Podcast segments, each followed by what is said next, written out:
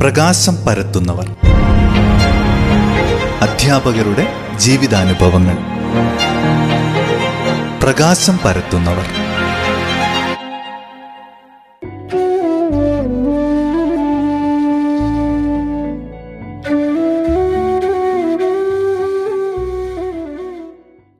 പ്രിയ ശ്രോതാക്കൾക്കും പ്രകാശം പരത്തുന്നവർ എന്ന പരിപാടിയിലേക്ക് സ്വാഗതം. ഇരുപത്തിമൂന്ന് വർഷത്തെ അധ്യാപന ജീവിതത്തിലൂടെ നേടിയെടുത്ത ഒട്ടേറെ വിശേഷങ്ങൾ പങ്കുവയ്ക്കാൻ ഇന്ന് നമ്മോടൊപ്പമുള്ളത് പുന്നക്കുഴി സാറെന്ന് എല്ലാവരും സ്നേഹത്തോടെ വിളിക്കുന്ന ജോസ് പുന്നക്കുഴി എന്ന അധ്യാപകനാണ്. നമസ്കാരം സാർ. പ്രകാശം പരത്തുന്നവർ എന്ന പരിപാടിയിലേക്ക് ഏറെ സ്നേഹത്തോടുകൂടെ സ്വാഗതം ചെയ്യുന്നു. നമസ്കാരം രജിഷ സാറിനെ നമ്മുടെ ശ്രോതാക്കൾക്ക് വേണ്ടി ഒന്ന് പരിചയപ്പെടുത്താമോ? വളരെ സന്തോഷം. റേഡിയോ മാറ്റലിയിൽ കൂടി അധ്യാപകരെ ഇങ്ങനെ സമൂഹത്തിന് പരിചയപ്പെടുത്തുന്ന ഈ നല്ല പരിപാടിക്ക് എല്ലാ ആശംസകളും നേർന്നുകൊണ്ട് എനിക്ക് ഇതിലൂടെ സംസാരിക്കാൻ അവസരം ലഭിച്ചതിന് മുൻകൂട്ടി നന്ദിയും പറഞ്ഞുകൊണ്ട് ഞാൻ എന്നെ പരിചയപ്പെടുത്താം. എന്റെ പേര് Jose Kaniyaram. Father G K M ഹൈസ്കൂളിൽ അധ്യാപകനായിരുന്നു. പ്രധാന അധ്യാപകനായപ്പോൾ ബത്തേരി അസംഷൻ ഹൈസ്കൂളിലേക്ക് പോയി. പിന്നെ പയ്യമ്പള്ളി സെന്റ് കാതറിൻസിലെത്തി. വീണ്ടും കണിയാരം ഹൈസ്കൂളിലെത്തി. റിട്ടയർ ചെയ്തു അവിടുന്ന് രണ്ടായിരത്തി പത്തിൽ എന്നെ ജോസ് സാർ എന്ന് പറഞ്ഞാൽ ആരും അറിയില്ല. പുന്നക്കുഴി സാർ എന്നാണ് പറയുക. അതിനൊരു കാരണമുണ്ട്. ഈ കണിയാരം ഹൈസ്കൂളിൽ ആദ്യം ഞാൻ ജോലിക്ക് ചേർന്ന സമയത്ത് അവിടെ മൂന്ന് അധ്യാപകരുടെ പേര് ഓൾറെഡി ജോസ് എന്ന പേര് ഉണ്ടായിരുന്നു. അപ്പൊ അത് വ്യത്യസ്തമായി അവരെ ഓരോരുത്തർ തിരിച്ചറിയാൻ ഇങ്ങനെ കുട്ടികൾ ചെറിയ ചെല്ലപ്പേരുകൾ കൊടുത്തിരുന്നു. ഇതറിഞ്ഞുകൊണ്ടാണ് ഞാനങ്ങ് ചെല്ലുന്നത്. അപ്പൊ നാലാമത്തെ ജോസ് ആയ എന്റെ പേര് അറിഞ്ഞതായി കുട്ടികൾ എങ്ങനെ വിളിക്കുമെന്ന ഒരു കൺഫ്യൂഷൻ ഉണ്ടായി. എന്റെ ആദ്യ ക്ലാസ്സിൽ വെച്ച് തന്നെ ഞങ്ങൾ അങ്ങനെ ഒരു തീരുമാനത്തിലെത്തി. വീട്ടുപേര് പറഞ്ഞാൽ മതിയെന്ന് പുന്നക്കുഴി സാർ പിന്നെ ഇപ്പോൾ എന്റെ സമീപത്തുള്ളവർ വളരെ അടുത്തുള്ളവർ മാത്രമേ പേരറിയാവുള്ളൂ. ബാക്കിയുള്ളവരൊക്കെ പുന്നക്കുഴി സാറെന്ന് അറിയുക. രണ്ടായിരത്തി പത്തിൽ ഞാൻ റിട്ടയർ ചെയ്തു. ഇരുപത്തി മൂന്ന് വർഷത്തെ സേവനത്തിന് ശേഷം നാലര വർഷം പ്രധാന അധ്യാപകനായും ബാക്കി അധ്യാപകനായും. സർ ഈ ഒരു അധ്യാപന മേഖല തെരഞ്ഞെടുക്കാൻ എന്തെങ്കിലും പ്രത്യേക കാരണങ്ങൾ ഉണ്ടായിരുന്നോ? അധ്യാപന മേഖല തിരഞ്ഞെടുക്കാൻ പ്രത്യേക കാരണം എന്ന് ചോദിച്ചാൽ അങ്ങനെ കാരണമൊന്നും നേരത്തെ കൂട്ടി കൂട്ടിക്കണ്ട് ഇങ്ങനെ ഒരു പദവി ആഗ്രഹിച്ച് അതിനുവേണ്ടി അധ്വാനിച്ച് അത് നേടിയെടുക്കുക എന്നുള്ള ഒരു ബാല്യകാല സാഹചര്യമൊന്നും ഇല്ലായിരുന്നു സൗമാർത്ഥ്യം ഇല്ലായിരുന്നു കുഞ്ഞുനാളിൽ കണ്ണൂർ ജില്ലയിലെ ഈ അങ്ങാടിക്കട എന്ന സ്കൂളിലാണ് പഠിച്ചത്. ഹൈസ്കൂളിൽ കരിക്കോട്ടക്കരി സെന്റ് തോമസ് ഹൈസ്കൂളിൽ പഠിച്ചു. അതോടെ എന്റെ വിദ്യാഭ്യാസം തീരുകയായിരുന്നു. പൊതുവെ ഗ്രാമമേഖലകളിൽ കുടിയേറി വന്നവരുടെ എല്ലാവരുടെയും വീടുകളിലുള്ളതുകൊണ്ട് ഒരുപാട് പരിമിതികളും പ്രശ്നങ്ങളും ഉണ്ടായിരുന്നു. ഞാൻ ഒന്നാം ക്ലാസ് പഠിക്കുമ്പോൾ എന്റെ അമ്മ മരിച്ചുപോയി. ഞങ്ങൾ ആറ് മക്കളായിരുന്നു. ഏറ്റവും മൂത്തയാൾ നേരത്തെ മരിച്ചു. ചാച്ചൻ പുനർവിവാഹം കഴിച്ചു. രണ്ടാമത്തെ കുഞ്ഞമ്മയിൽ ആറ് മക്കൾ. വീണ്ടും അങ്ങനെ പന്ത്രണ്ട് പേരുടെ ഒരു വലിയ പട്ടിണി പത്താളം.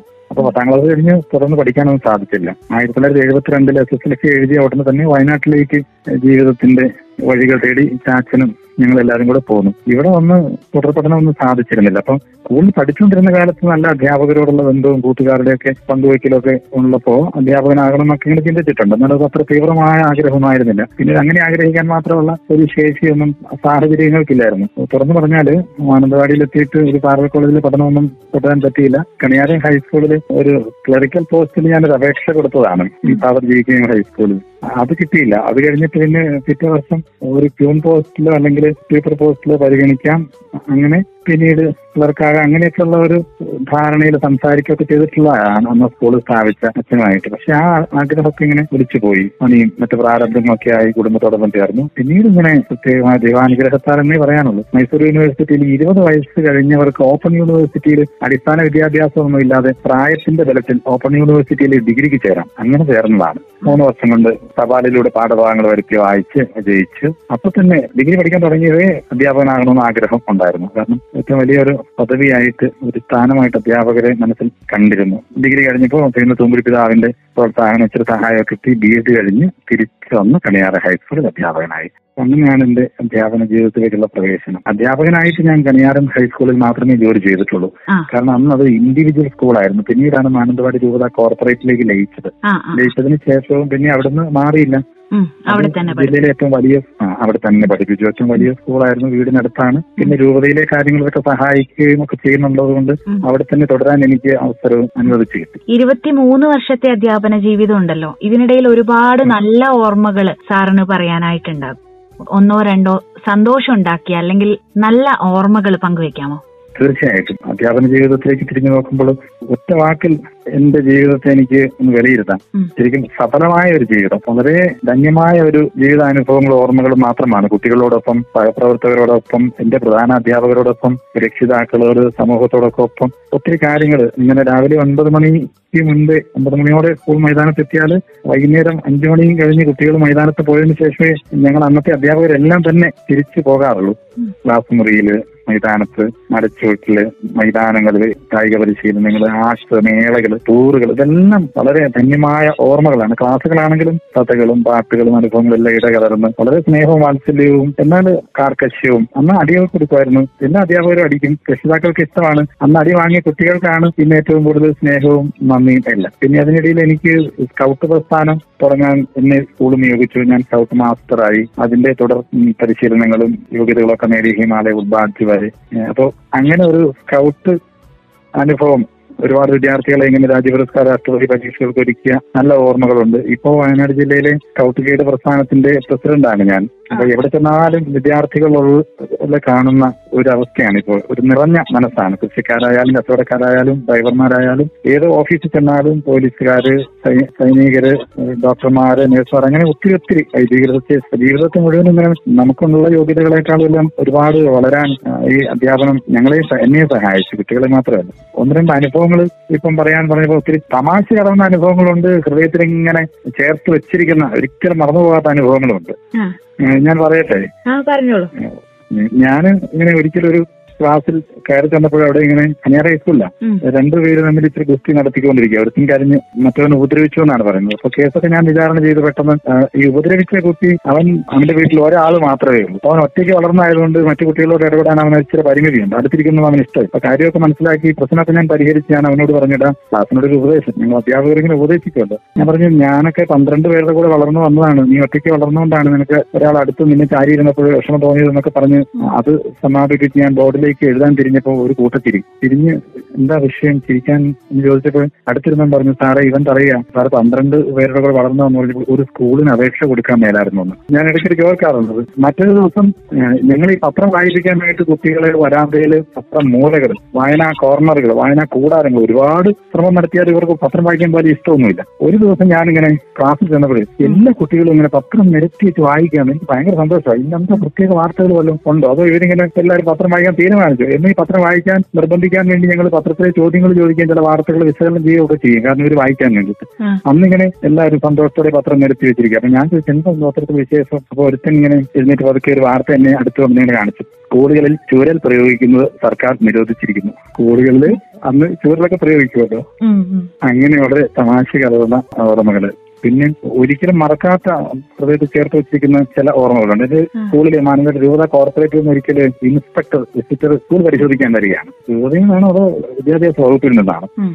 അപ്പൊ സ്കൂൾ ലീഡർ വളരെ ആക്റ്റീവാണ് എന്റെ പേര് പറയാൻ എനിക്ക് മടിയൊന്നുമില്ല രശോദ്.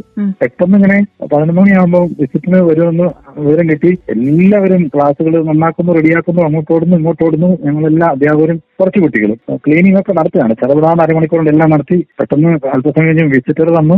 ജീപ്പ് കോമ്പൗണ്ടിലെത്തി. അസംബ്ലി കൂടാൻ പറഞ്ഞു. പുള്ളിയെ കാണുന്നില്ല. അവിടെ ഇവിടെ എല്ലാം അന്വേഷിച്ചു പോയി നോക്കിയപ്പോൾ ഈ ടീച്ചേഴ്സ് മാത്രം ഉപയോഗിക്കുന്ന ഒരു മൂന്ന് ടോയ്ലറ്റ് ഒരു ഭാഗത്തുണ്ട് ആ ഗോവിനിയുടെ സൈഡിൽ അവിടെ നിന്ന് രക്ഷപ്പാട് മുഴുവൻ കേൾക്കാം. വേഗം ഞാൻ പോയി അവിടെ അകത്തുനിന്ന് കൂട്ടിയിട്ടിരിക്കുക. അപ്പൊ പോയി ജനലിൽ കൂടി പോയി ഞാൻ നോക്കിയപ്പോൾ സ്കൂൾ ലീഡർ ഈ മൂന്ന് ക്ലോസറ്റ് വൃത്തിയാക്കുകയാണ്. ഈ വിസിറ്റർ വരുമ്പോൾ അവിടെ പരിശോധിച്ചാലോ എന്നുള്ള ഒരു ചിന്തയിലൊന്ന് ആലോചിച്ച് സ്കൂളിൽ അതിനുള്ള ജോലി ചെയ്യുന്ന ആളുണ്ട്. പക്ഷെ അവരെ കൂടി നടന്ന് ഓരോ കാര്യങ്ങൾ ചെയ്യാം. അപ്പൊ അവന്റെ ആ ഒരു എന്താ പറയാ ഒരു ഉത്തരവാദിത്വ ബോധം. പിന്നെ ഒരിക്കലും മറക്കാത്ത മറ്റൊരു അനുഭവമുണ്ട്. പത്താം ക്ലാസ്സിൽ ഞാൻ പഠിപ്പിച്ചുകൊണ്ടിരിക്കുമ്പോൾ എല്ലാ ക്ലാസ്സിലും എല്ലാ വിഷയത്തിനും ഒന്നാമതെത്തുന്ന കുറെ കുട്ടികളുണ്ട്. പ്രത്യേകിച്ച് ഇംഗ്ലീഷ് വിഷയത്തിന്. ഒരു ആവറേജ് തരത്തിൽ മാത്രം പഠിച്ചുകൊണ്ടിരുന്ന ഒരു കുട്ടി മിടുക്കനാണ്. പക്ഷെ പഠനത്തിൽ അത്ര സ്മാർട്ടൊന്നുമല്ല. ഒരു തവണ അവൻ ഒരു ക്രിസ്മസ് പരീക്ഷയ്ക്ക് ഇംഗ്ലീഷിന് ഒന്നാം സ്ഥാനം വാങ്ങി. അപ്പൊ എനിക്ക് ഭയങ്കര സന്തോഷമായി. ഞാൻ അവനെ എഴുന്നേറ്റ് നിർത്തി എന്റെ കീശയിൽ കുത്തിയിരുന്ന ഒരു പേന എടുത്ത് അവൻ സമ്മാനം കൊടുത്തു. അപ്പൊ മറ്റു കുട്ടികളൊക്കെ അത്ഭുതപ്പെട്ടു പോയി അവന്റെ പേര് പറയാൻ മടിയില്ല. അവന് എനിക്ക് അനുവാദം തന്നിട്ടുണ്ട് പലപ്പോഴും പലയിടത്തും ഞാൻ അവന്റെ കാര്യം ഷെയർ ചെയ്യാറുള്ളതാണ് സുനിൽ എന്നാ പേര്. അപ്പൊ ഈ പേനയുള്ള സമ്മാനമൊക്കെ വാങ്ങി ഇന്റർവെല്ലിന് ക്ലാസ് തിരിഞ്ഞു. ഇന്റർവെല്ലിന്റെ സമയത്ത് ഈ സുനിൽ ഈ ജനലിന്റെ അടുത്ത് നിൽപ്പുണ്ട്. ഞാനിങ്ങനെ കോമ്പോസിഷനൊക്കെ നോക്കിക്കൊണ്ട് സ്റ്റാഫ് റൂമിൽ ഇരിക്കുക. എല്ലാ കുട്ടികളും ബെല്ലടിച്ചപ്പോൾ തിരിച്ച് ക്ലാസ്സിൽ കയറി സുനിൽ കയറുന്നില്ല. അവർ സങ്കടത്തോടെ നിൽക്കുന്നത് അപ്പൊ ഞാൻ ഇങ്ങോട്ട് വിളിപ്പിച്ചു. എന്നെ കാണാൻ വന്നെന്ന് മനസ്സിലായി. അദ്ദേഹം അധ്യാപകർക്ക് എഴുന്നേറ്റ് പോയി. അടുത്ത് വന്നപ്പോൾ ഞാൻ ചോദിച്ചു എന്താ പ്രശ്നം? കുട്ടികൾ വല്ലവരും വല്ല പ്രശ്നം ഉണ്ടാക്കിയത് ഉടനെ വളരെ എങ്ങനെ അടിച്ച് കരഞ്ഞുകൊണ്ട് എന്നോട് പറയും ആ പേന ഇങ്ങ് നീട്ടി തന്നോണ്ട്. ഞാൻ കോപ്പി വാങ്ങിയതാ. ഞാൻ കോപ്പി അടിച്ചിട്ട് എനിക്ക് ഫസ്റ്റ് കിട്ടിയത്. ഈ പേന സാർ എടുത്തു എന്ന് പറഞ്ഞാൽ പേന തിരിച്ചു തരികയാണ്. എനിക്ക് ഭയങ്കര ഹൃദയത്തിൽ തൊട്ട ഒരു മോമെന്റ് ആണ്. അവനാ കോപ്പി അടിച്ച് അവൻ ഒന്നാം സ്ഥാനം കിട്ടിയപ്പോൾ അത് ഞാൻ പരസ്യമായിട്ട് അഭിനന്ദിച്ച് അവന്റെ പേന എടുത്തു കൊടുത്തു അവനെ പേന തിരിച്ചു തന്ന് വെയിറ്റ് പറയാൻ വന്ന. അതന്ന് നടന്നു വർഷങ്ങൾക്ക് ശേഷം അഞ്ചെട്ട് വർഷം മുൻപ് ഞാൻ റിട്ടയർ ചെയ്തതിന് ശേഷം. എനിക്കൊരു ഫോൺ വന്നു. കണ്ണൂർ ജില്ലയിൽ നിന്ന്. പിന്നെ സാറേ നാളെ രാവിലെ ഞാൻ സാറിന്റെ വീട്ടിൽ വരും. എനിക്കൊരു പച്ച പേന കരുതി വെക്കണം. ഞാൻ സാർ എന്താ? പഴയ സുനിലാണ് ഞാൻ ഗസറ്റഡ് ഓഫീസറായി എനിക്ക് നാളെ ചാർജ് എടുക്കണം. പിന്നെ നാളെ രാവിലെ സാറിന്റെ വീട്ടിൽ വന്നിട്ട് ഞാൻ പോരുള്ളൂ. അവൻ ആ പേനയുടെ കഥ ഓർത്ത് അത് വാശിയോടെ പഠിച്ച് ഇന്ന് കേരളത്തിലെ മിടുമിടുക്കനായ ഒരു സർക്കാർ ഉദ്യോഗസ്ഥനാണ്. അതൊരിക്കലും മറക്കാൻ പറ്റുകയില്ല. ഉം, ഞങ്ങൾ തിരുനെല്ലി അമ്പലം കാണാൻ വേണ്ടി ക്ലാസ് കുട്ടികളെയും കൊണ്ടുപോയി എന്റെ ക്ലാസ് കുട്ടികളെയും കൊണ്ട്. അമ്പലം എല്ലാം കണ്ട് തിരിച്ച് താഴെ ഇറങ്ങി കാളിന്തി നദി കണ്ടു അവിടെ ഇങ്ങനെ കുട്ടികൾ താഴെ കളിച്ചുകൊണ്ടിരിക്കുക കുളിക്കുന്നില്ല. ഇങ്ങനെ കളിയൊക്കെ ആയിട്ട് നദിയിലൂടെ നടക്കുന്നു. ഉം. അപ്പൊ നദിയുടെ അങ്ങേ കരയിലുള്ള വനത്തിന്റെ മുകളിൽ നിന്ന് ഒന്ന് രണ്ട് ആനകൾ ഇങ്ങനെ അലറി ഈ നദിയിലേക്ക് ഇറങ്ങി വരിക. പെട്ടെന്ന് ഭയങ്കര പേടിയായി. ലേഡി ടീച്ചറിന്റെ ഞാനുണ്ട്. കുട്ടികളെല്ലാം ഓടി ഓടിക്കോ മക്കളെ എന്ന് പറഞ്ഞ് ഓടി എല്ലാവരും ഓടി ഇങ്ങനെ ഇങ്ങേ ഭാഗത്തേക്ക് രക്ഷപ്പെട്ടുകൊണ്ടിരിക്കുന്ന ഒരു പെൺകുട്ടി ഓടി വഴിക്ക് വെള്ളത്തിൽ വീണു. വീണ സമയത്ത് ഞാൻ കണ്ടു ഞാൻ എല്ലാ കുട്ടികളും ഓടിയിട്ട് ഞാൻ ഓടാൻ നിന്ന.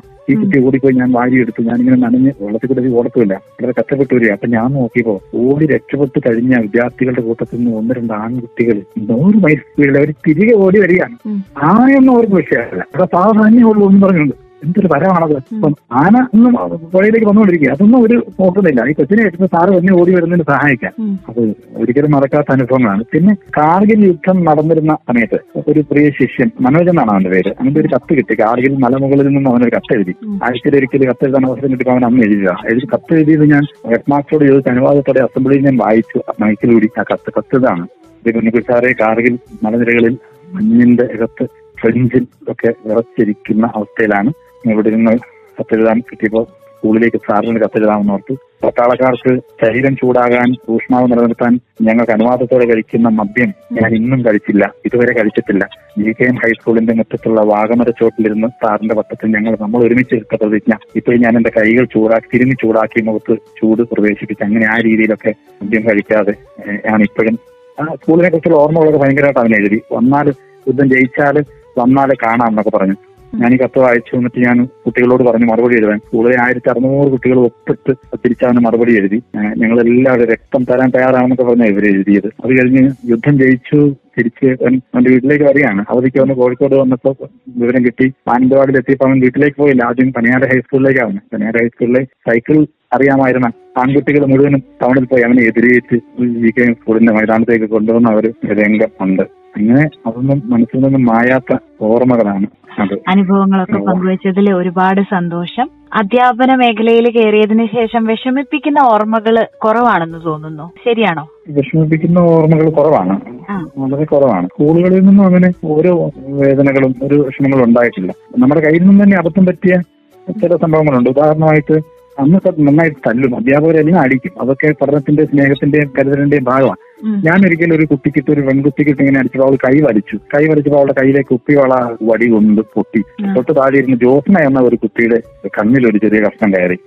ചെറിയൊരു വളപ്പത്താണ് കയറിയത്. എനിക്ക് പേടിയായി കുട്ടികളെല്ലാം പേടിയായി. പെട്ടെന്ന് ഇവളുടെ കണ്ണിൽ നിന്ന് വെള്ളവും ഒക്കെ വരാൻ തുടങ്ങി. മറ്റ് അധ്യാപകർക്ക് കൂടി വേഗം കുട്ടികളെ മാനന്തവാടി ജില്ലാ ആശുപത്രി കൊണ്ടുപോയി. ഞാനും പതുക്കെ പുറകിൽ ഇങ്ങനെ പോയി ജില്ലാ ആശുപത്രിയുടെ പുറത്ത് ഇങ്ങനെ പേടിച്ച് പ്രാർത്ഥനയോടെ നിൽക്കുകയാണ്. അപ്പൊ ഇവളെ മോഹം കഴിപ്പിക്കാനൊക്കെ കൊണ്ടുപോയപ്പോൾ കുറെ കൂട്ടുകാരികൾ വേഗം ഇങ്ങനെ ബാത്റൂമിലേക്ക് കൊണ്ടുപോയത്. അവരെല്ലാം എന്തൊക്കെയോ പറഞ്ഞ് പേടിപ്പിച്ചു. ആ ആശുപത്രി ചെന്നതിൽ ഞാനിങ്ങനെ വിഷമിച്ചു നിന്നു ഒന്ന് അധ്യാപികമാരൊക്കെ ഉള്ള കാര്യം നോക്കിയുണ്ട്. പെട്ടെന്ന് ഒരു നേഴ്സ് ഇറങ്ങി വന്നിട്ട് പറഞ്ഞു ആരാ? പിന്നെ കുറിച്ച്. ഞാൻ പറഞ്ഞു ഞാനാണ്. ശ്വാസം കിട്ടുന്നില്ല. എന്തിനാണ് വിളിക്കുന്നറിയില്ല. ഡോക്ടർ നിങ്ങളോട് അങ്ങനെ സാറിനോട് വരാൻ പറഞ്ഞു പറഞ്ഞു. അപ്പൊ ഞാൻ അവിടെ ചെന്നപ്പോ ഒരു സ്ക്രീനിന്റെ അകത്ത് ഇവൾ അപ്പുറത്ത് മറുത്ത സ്ക്രീനിന്റെ ഉള്ളിലാണ് ഇവൾ വാർത്ത വന്ന് ഡോക്ടർ എന്നോട് പറയാണ്.